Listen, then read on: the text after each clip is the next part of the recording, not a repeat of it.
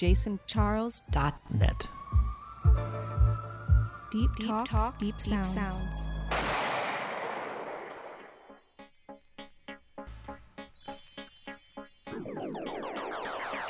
This is Body Tonic Radio with Jennifer DeLuca on jasoncharles.net.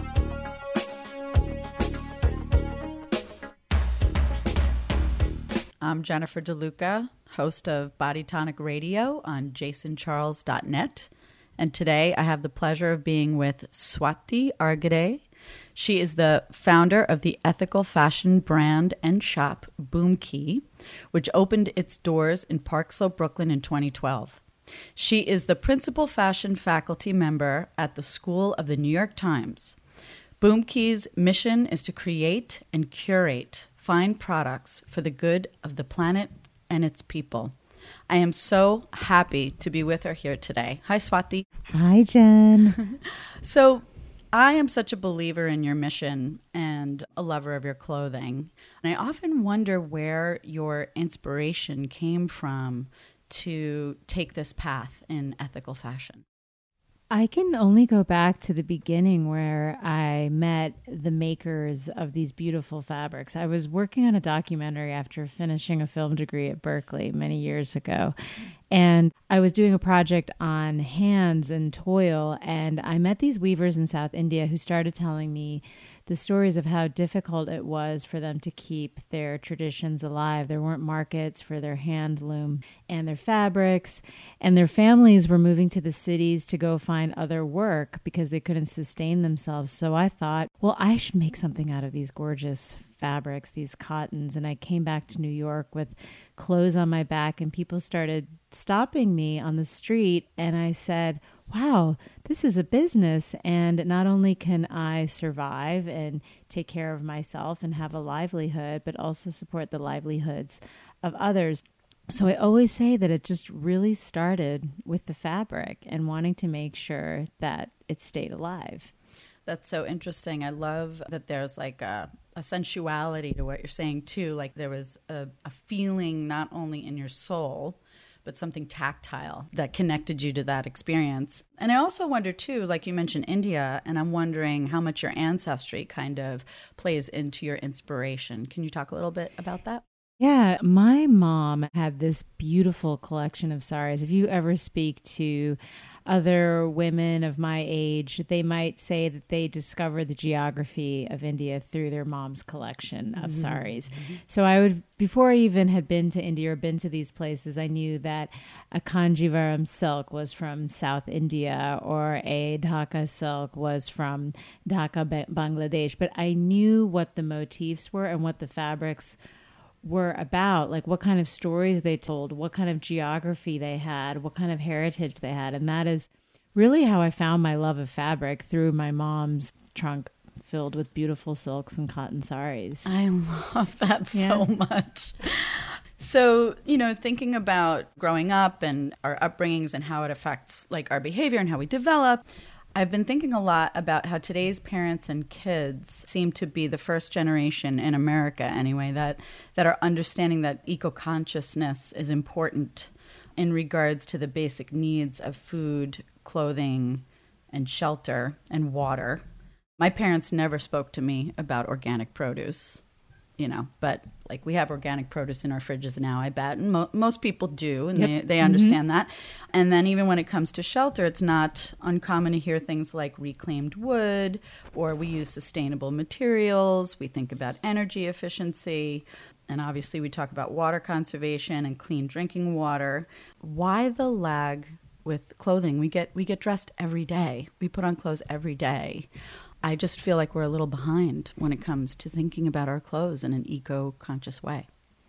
It's interesting that you talk about basic needs because since the 1980s or the since we've seen the the movement of manufacturing moving to Asia and to other developing nations where we've really lost our manufacturing base here in the United States. Those jobs that we had within the textile sector, like places in the South where some of the, like in Greensboro, actually, where I'm from, was considered one of the global textile centers for cotton. So, what's happened in that shift of manufacturing is that we've become so used to cheap clothing.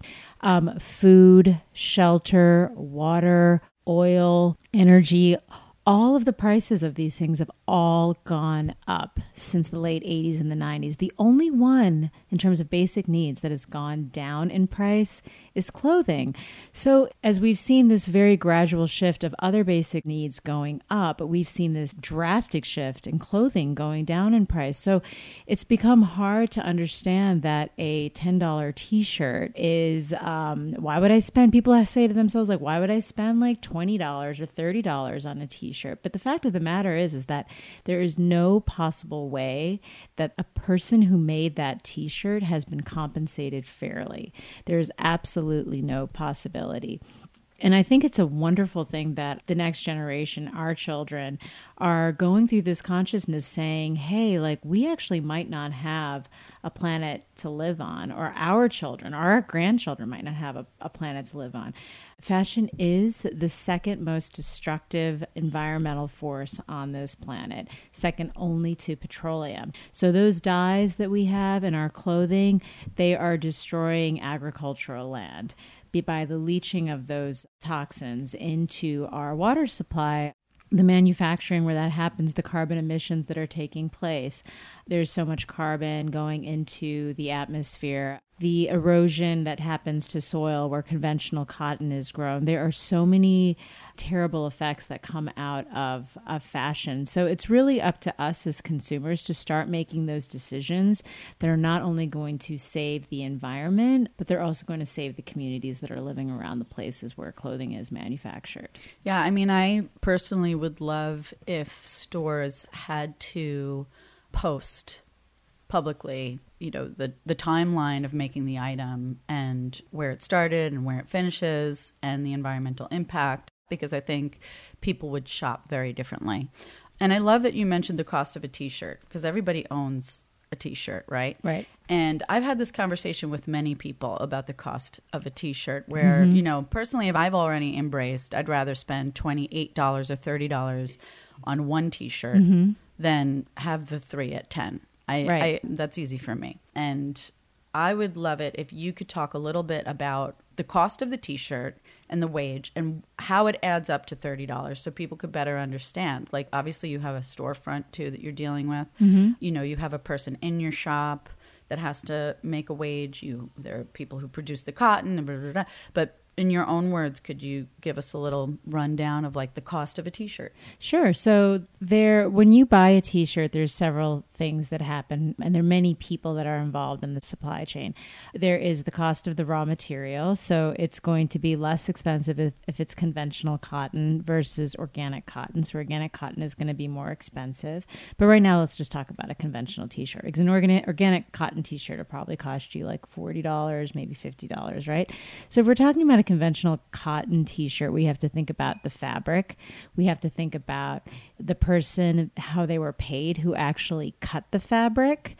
We have to talk about the person that actually assembled the pieces of the t shirt together at the sewing machine the factory overhead, which would have been the cost to keep the lights on for um, for the rent, the cost of the shipping, the cost that um, the agent, the person that was the middleman between the fashion manufacturer and the factory. So if it was like a brand. Um, let's say like Gap Corporation, if like they were making the t-shirt, they probably hired an agent who then was the middleman for the factory. So they take, took a commission. On top of that, there was the packing and shipping charges as well as the duties.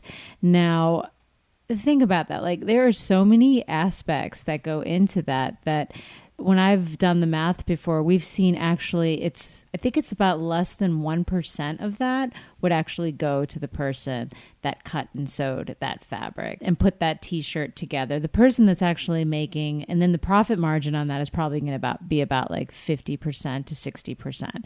So really the cost of that was $4 and then the company that is selling it is has made $6 off of that t-shirt. Now, when you're buying it from a reputed brand or like a brand who is really committed to environmental and social responsibility, they're going to make sure that the person that made that t-shirt is probably getting paid at least like 3 to 4 dollars for that t-shirt and it's probably going to cost um, someone like me let's say if I was selling it for $30, it would probably cost me about 12 to $13, I would say. Mm-hmm. Um, so the person that had made it might have been paid like two to three dollars and this would be in a developing country so those are some of the aspects that go into it and I love what you said about buying like just fewer things, but buying better quality things. That if we can actually think much less about the cost of something and more about the human cost mm-hmm. and then think about the cost per wear. Because the higher the quality of something the more wears we're going to get with that t-shirt. So the cost per wear is actually what i think in the end is is paramount in these decisions that we make as consumers.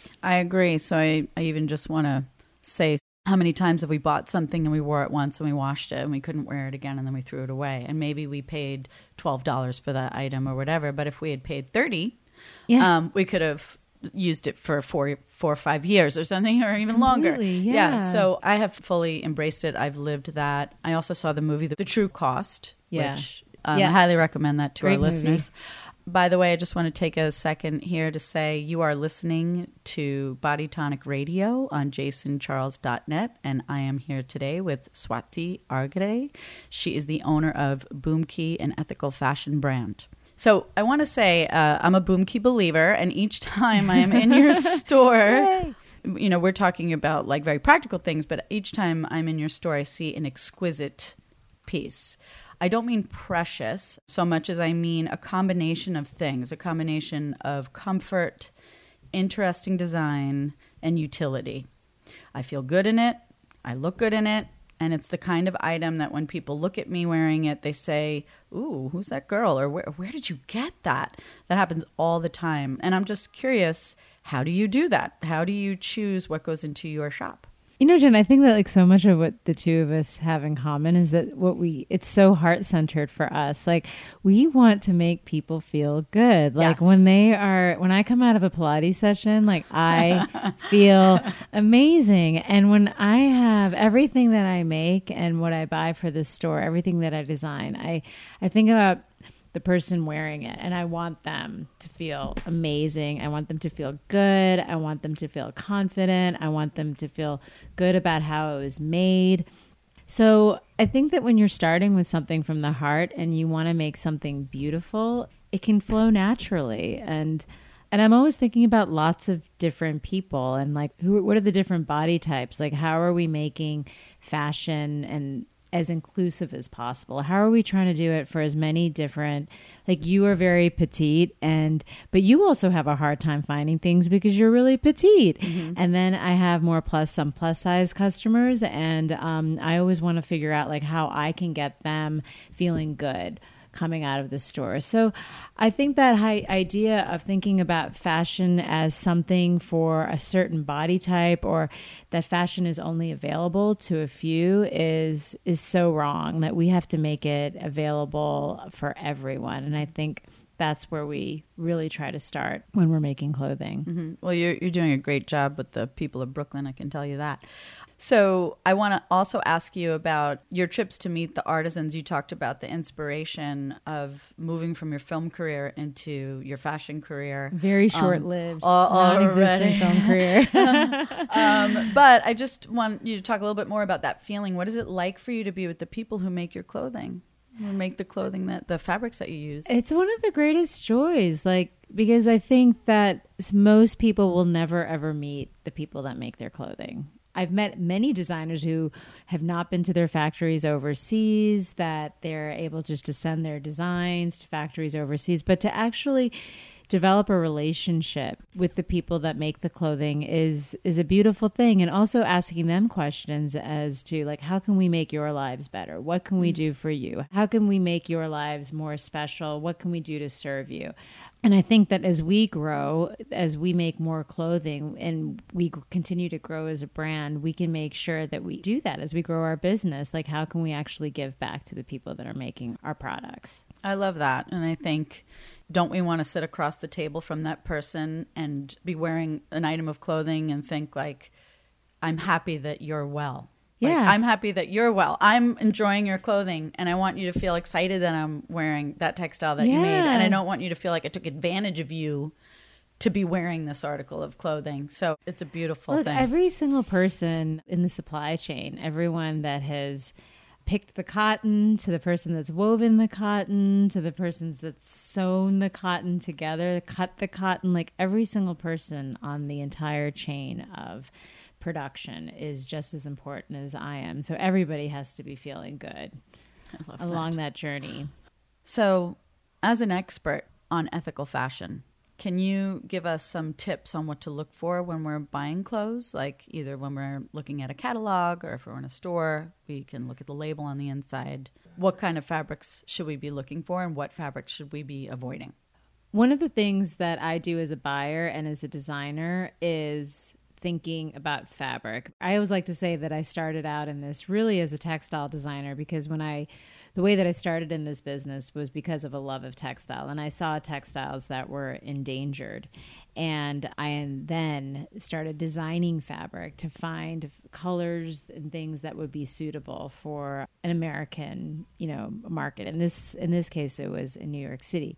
But what I've realized is that the production of fabric is so detrimental to the environment. So I always try to stay away from rayons, for example, you know, unless they're recycled. So, rayons and viscose are actually two of the worst fabrics for the planet. And people think, oh, well, I know that it, but it comes from cellulose. But the process of having to remove and break down the cellulose from uh, like a eucalyptus tree, for example, is so incredibly toxic that the solvents that are required to do that generally just leach away and get dumped into a water source or sometimes into our own drinking water supply. So I think that if you want to have that experience of rayon or viscose, you can buy um, lyocell or tencel or cupro, which is what we use a lot of at, at Bhoomki. And what all of these fabrics have in common, definitely are Cupro, not all Cupro, but all of these fabrics have in common is that they are closed loop systems. So closed loop would mean that all of the byproducts that come out of the production cycle go right back into the production cycle. So the great thing about Tencel and Lyocell is that 99% of the solvents that are used to break down those cellulose fibers go right back into the production cycle. With regard to cotton, we all talk about, oh, well, cotton feels so great. It's so breathable. It's so wonderful. And it absolutely is. And whenever possible, try to buy organic cotton because the most destructive cash crop on the planet is conventional cotton. Hmm. Conventional cotton takes four times more resources. It actually takes quarter of the time that organic cotton takes to grow. So what that means is that when you are moving so quickly and trying to get cotton to come out of the land, you are using tons of pesticides, you're using fertilizers, you're using insecticides, and then you're actually destroying the land. So nothing can actually be grown on that land. Also, we've seen in conventional cotton farms, the people that live around those areas generally suffer from high levels of birth defects. They have very high mortality rates. There's high incidence of cancer. So when you are buying conventional cotton, it really isn't good for the planet and its hmm. people. So those are some things to think about in terms of fabrication. So, I want to leave the listeners a little tidbit about what you think about the future of fashion. So, what excites you about the fashion industry's future? And if you could dream up a fashion future, what would it look like? Oh, everyone would be buying less, which is really funny as a business businesswoman. I'm always saying buy less, but it's true. I want, I, I want, I want us to buy less. I mean, Our landfills aren't filled with used clothing or clothing that's never even been worn. Our largest uh, export of waste in the United States is actually clothing, so that we would be buying things that we really want. That if the supply chain changes and that fast fashion is not empowered because everyone is buying into it, that means that everyone is going to rise to the occasion and make sure that they are buying organic cotton or they're using recycled fabric, they're keeping fabric outside of landfills.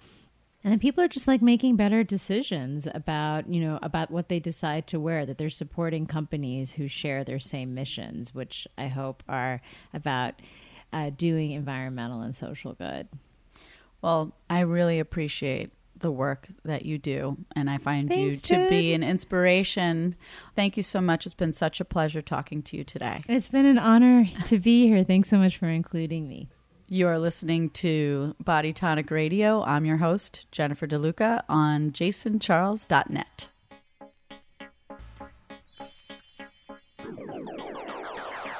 This is Body Tonic Radio with Jennifer DeLuca on jasoncharles.net.